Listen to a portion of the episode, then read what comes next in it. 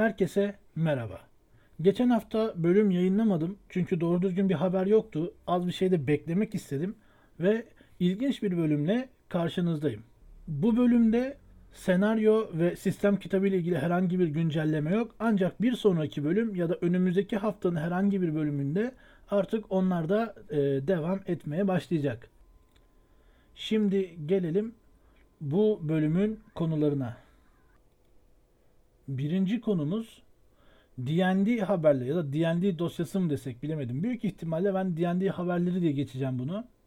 Curse of Strahd Revamped ve Dragonlance. Şimdi Dragonlance'e gelmeden önce Curse of Strahd'ı bir konuşalım istiyorum.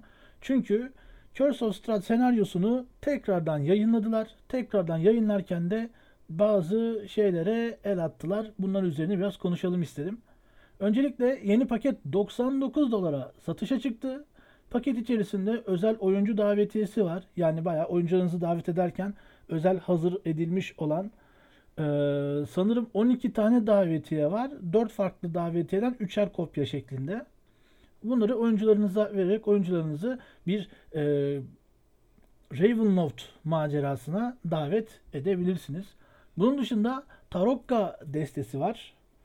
E, bildiğiniz gibi Vistani topluluğunun e, baktığı özel fal diyebiliriz bu arkadaşa.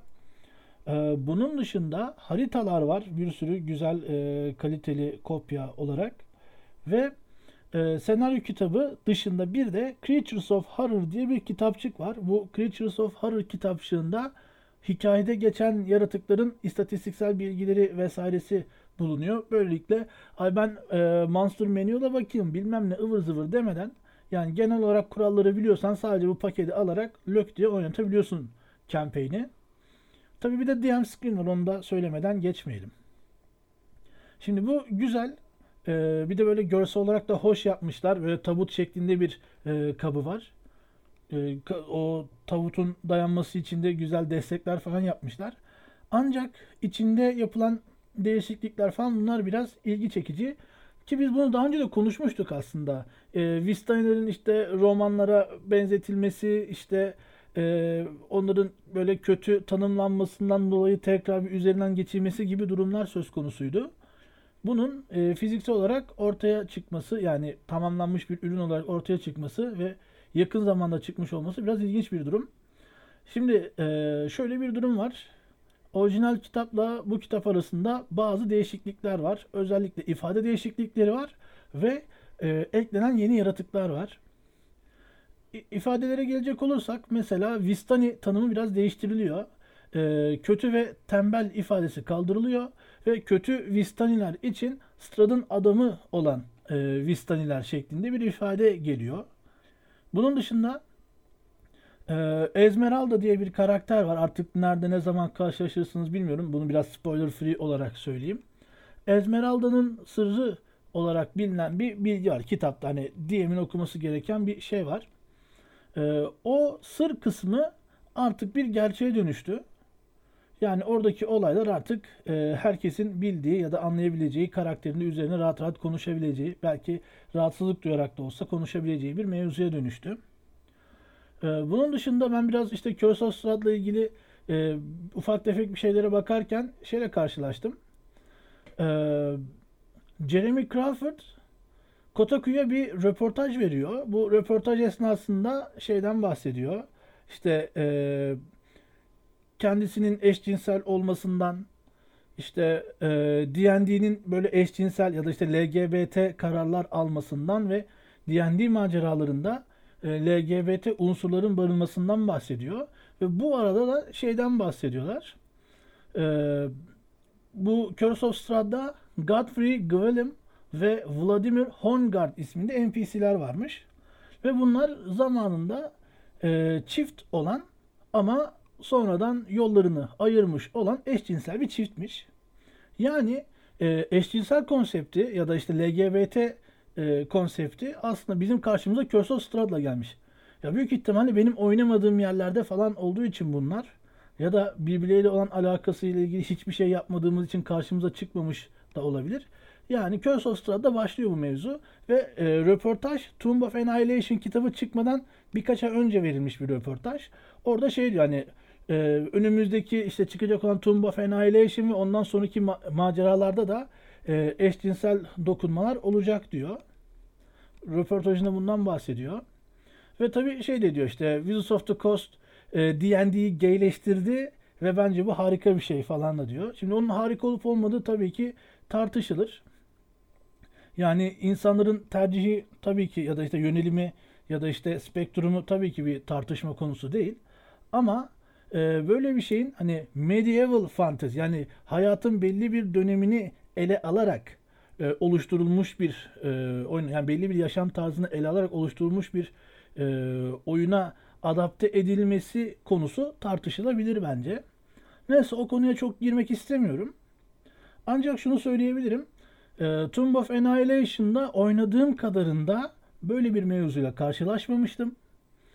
E, ondan sonra zaten ne geldi? Waterdeep senaryosu geldi. Waterdeep senaryosu ile ilgili zaten bahsetmiştik işte. Yani iki tane NPC var bir dükkanı işleten. Ama onun dışında mesela yine yok. Yani hikayeyi etkileyecek düzeyde işte oh biz eşcinselliğimizi ortaya koyuyoruz. İşte ustam be ben silahımı şuraya düşürdüm bir eğilip alsana falan diyen böyle kimse yok. O yüzden e, herhangi bir sıkıntı yaratacağını en azından bu tür konulardan rahatsız olan insanlar muhakkak vardır. E, bununla ilgili bir sıkıntı çekeceklerini hiç düşünmüyorum.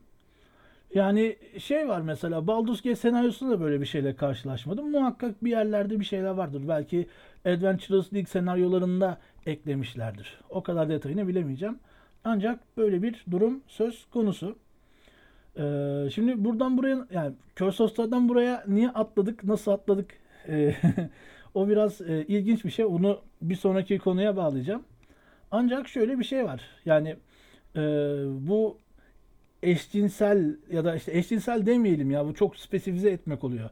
Yani LGBT konsept ya da işte social justice warrior'lık konsepti bir şeylerin üzerine böyle yayılmaya başladıkça bu artık bir noktadan sonra aslında bir baskı haline gelmeye başlıyor. Yani e, diyelim ki hani şu anda insanların yeteri kadar işte LGBT'yi normal görmediğini varsayarak e, konuşalım.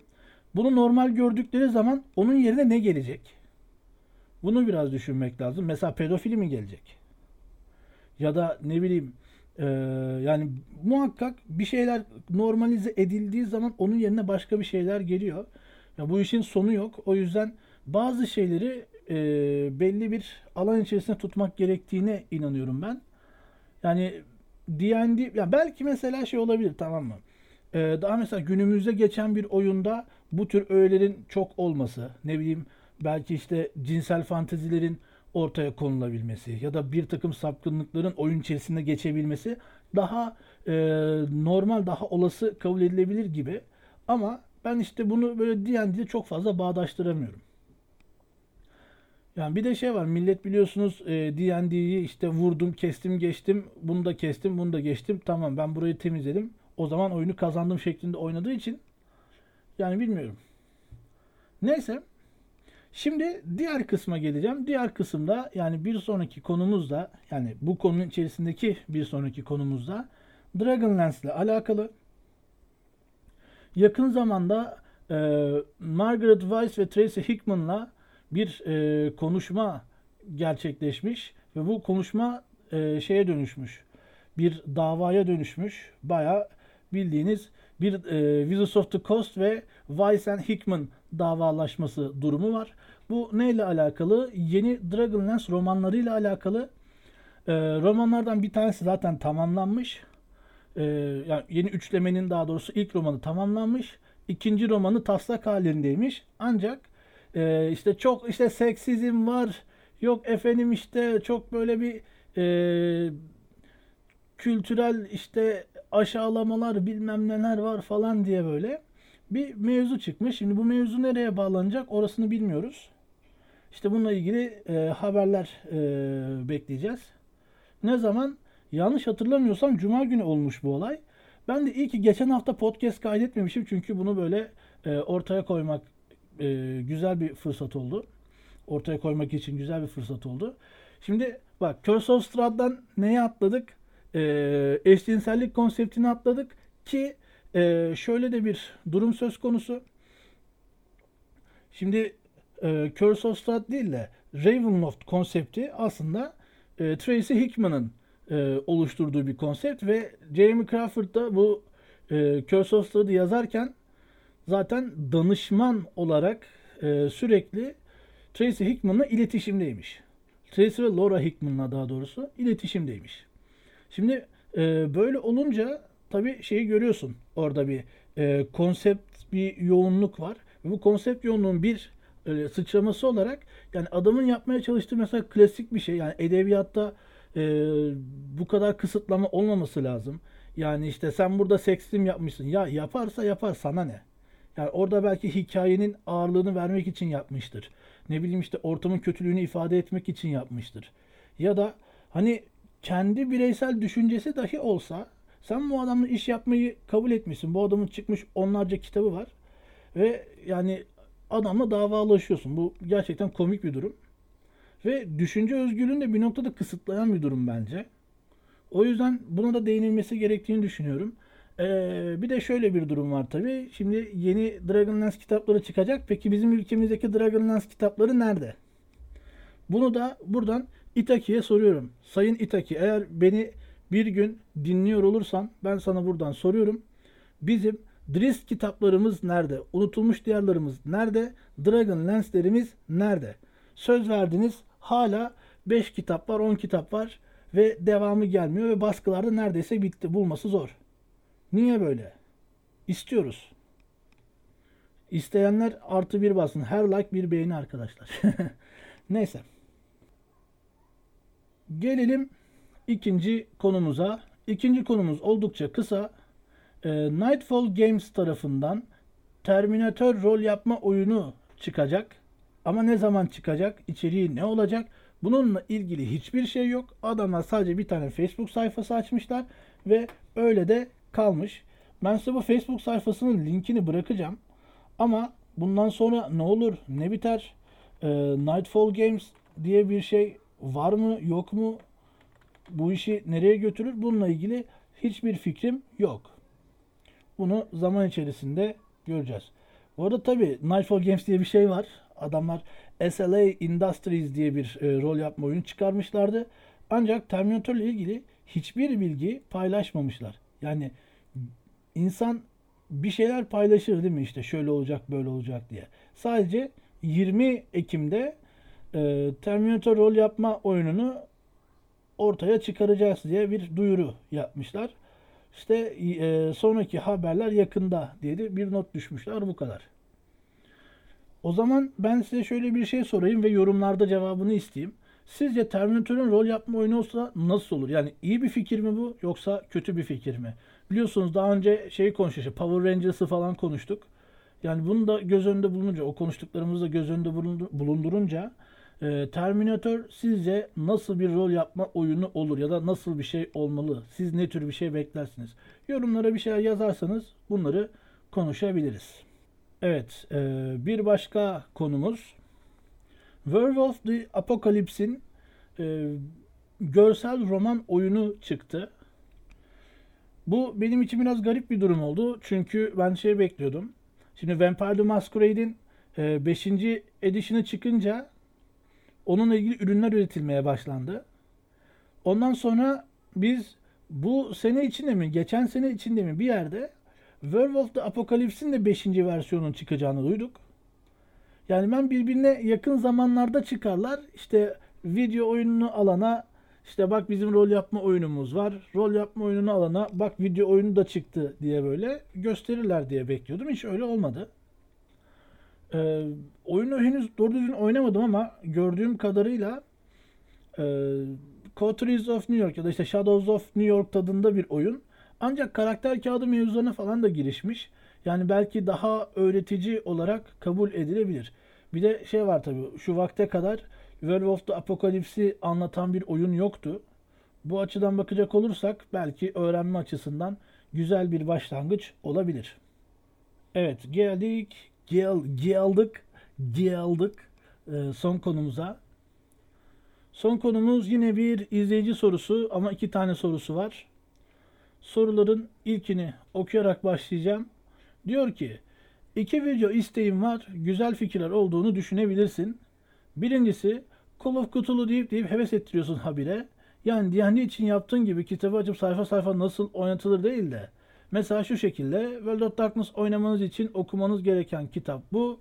Kısaca içinde şunlar var. İkinci olarak da okumanız gereken kitap şu gibi yaklaşım benim için gerçekten benim gerçekten ihtiyaç duyduğum bir şey. D&D ve Pathfinder hikayelerinden biraz farklılık arıyorum. Ya da mesela Call of Cthulhu'nun kural kitabı budur, hikaye kitabı budur bunu anlatır falan filan. E, yabancı olduğum için sadece D&D gibi düşündüğümden cahilce anlatmış olabilirim. Böyle bir bilgilendirme ihtiyacım var demiş. Sonrasında tabii ufak bir açıklama yaptı da ben buradan anladığım şeyi orada birazcık daha doğrudan anladığımı fark ettim. Yani kısaca Call of Cthulhu Call of Cthulhu ile ilgili nedense şu anda konuşamıyorum. Ee, Call of Cthulhu ile ilgili öyle genel geçer bir bilgi e, istemiş. Öncelikle şunu söylemem lazım. Call of Cthulhu konseptini anlamadan oyuncu ya da oyun yöneticisi olmamak lazım. Bu önemli bir detay. Yani araştırmacı ne demek bunu iyi idrak etmek lazım. E, keeper ne demek bunu iyi idrak etmek lazım. Şimdi e, D&D karakterlerine maceracı denir. Çünkü bir takım olaylar gerçekleşiyor. Olayların peşinden koşup böyle sağa sola giderler. Sürekli bir yolculukları vardır. Sürekli bir aksiyon peşindelerdir. Ee, Call of Cthulhu karakterleri ise araştırmacıdır. Bunun anlamı şu yani investigator ama investigator deyince hemen akla private eye gelmesin. Yani özel dedektif konsepti gelmesin. Araştırmacı demek etrafında bir takım garip, esrarengiz, gizemli olaylar dönüyor. Bunu fark ediyor ve bunu çözümlemek istiyor. Yani yoldan geçen adamdan farkı var. Bak maceracının da yoldan geçen adamdan farkı var. Yani sen sadece işte tarlasına bakan ne bileyim çiftliğiyle uğraşan adam değilsin. Sen bir maceracısın. Belli bir eğitim almışsın. Belli bir takım görevlerin peşinden gitmeye çalışıyorsun. Dünyada bir şeyleri değiştirmek istiyorsun. Aynı şekilde Call of Cthulhu'da da bir gizem var ve o gizemi çözmek istiyorsun.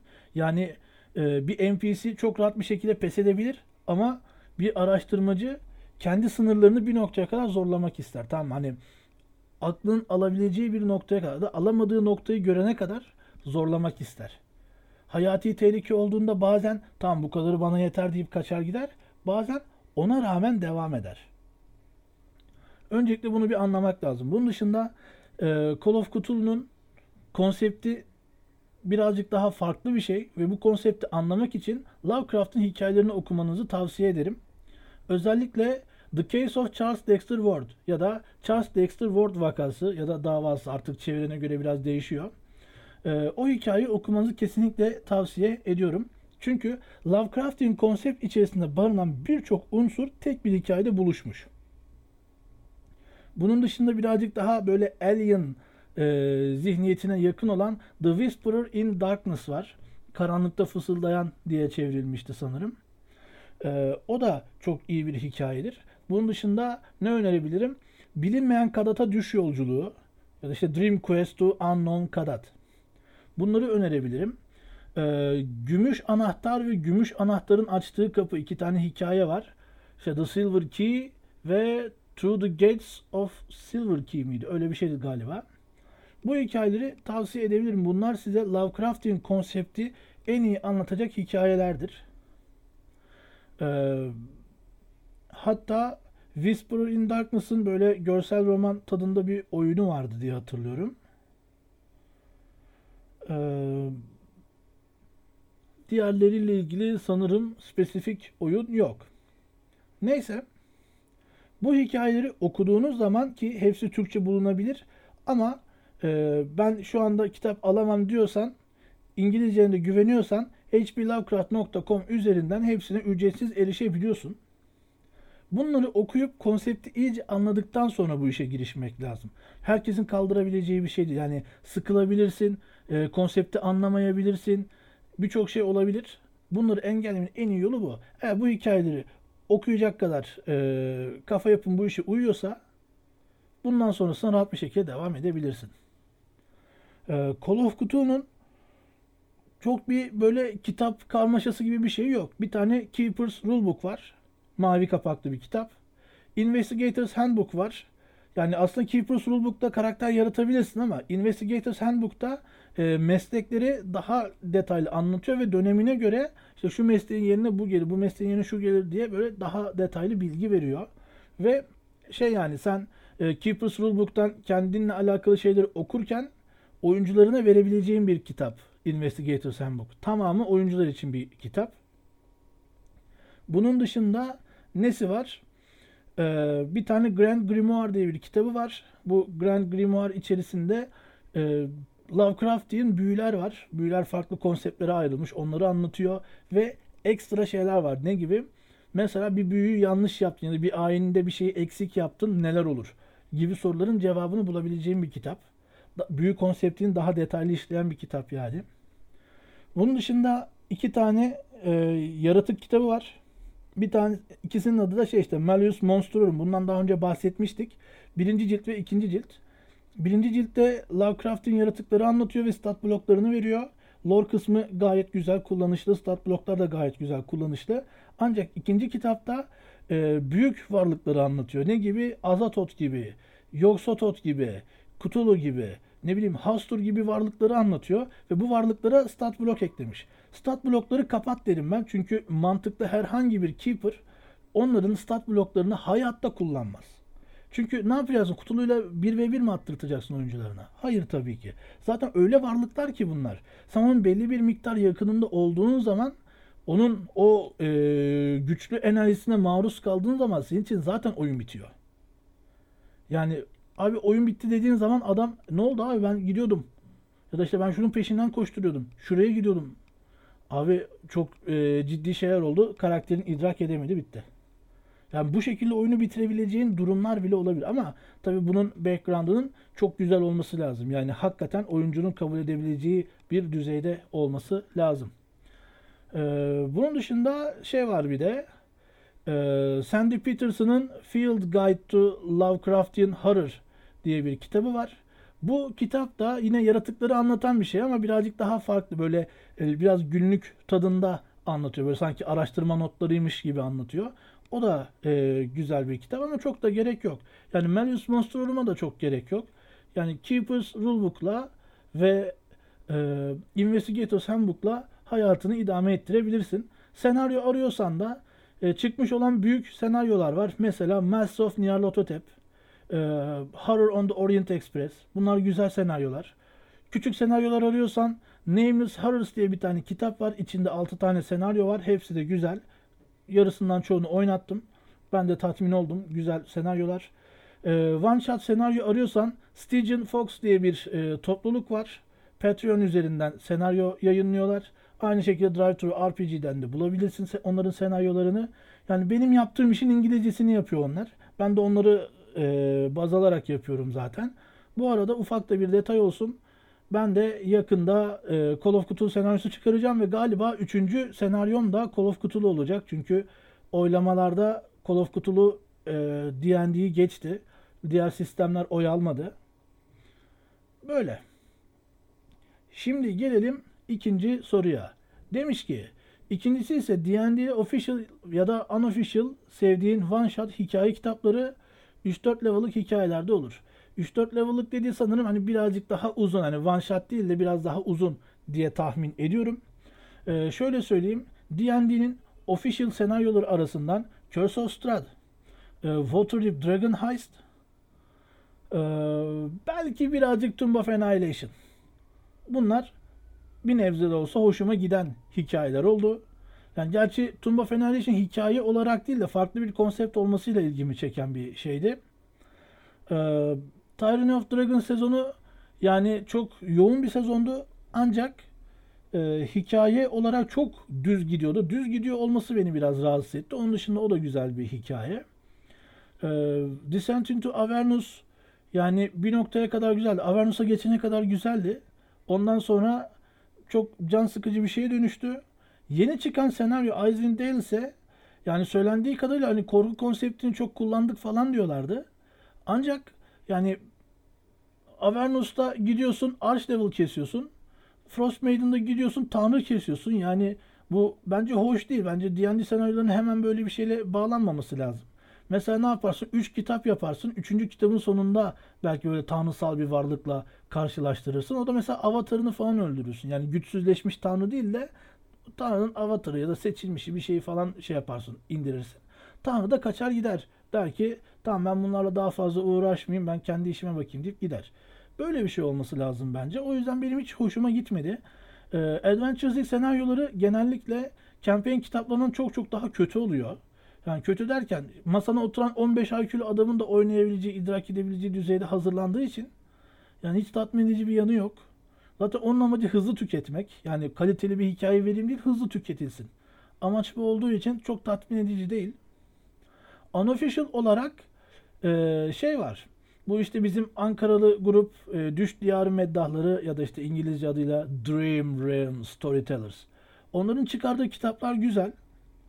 Yani işte bu Swiland e, kitapları. Gerçi ben çok campaign guide e, peşinde de değilim. Çünkü ben D&D'yi genel olarak pek e, sevmiyorum.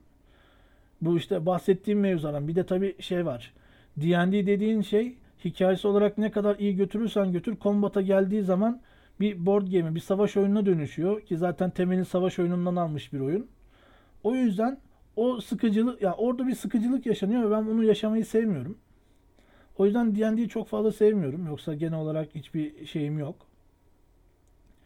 Neyse.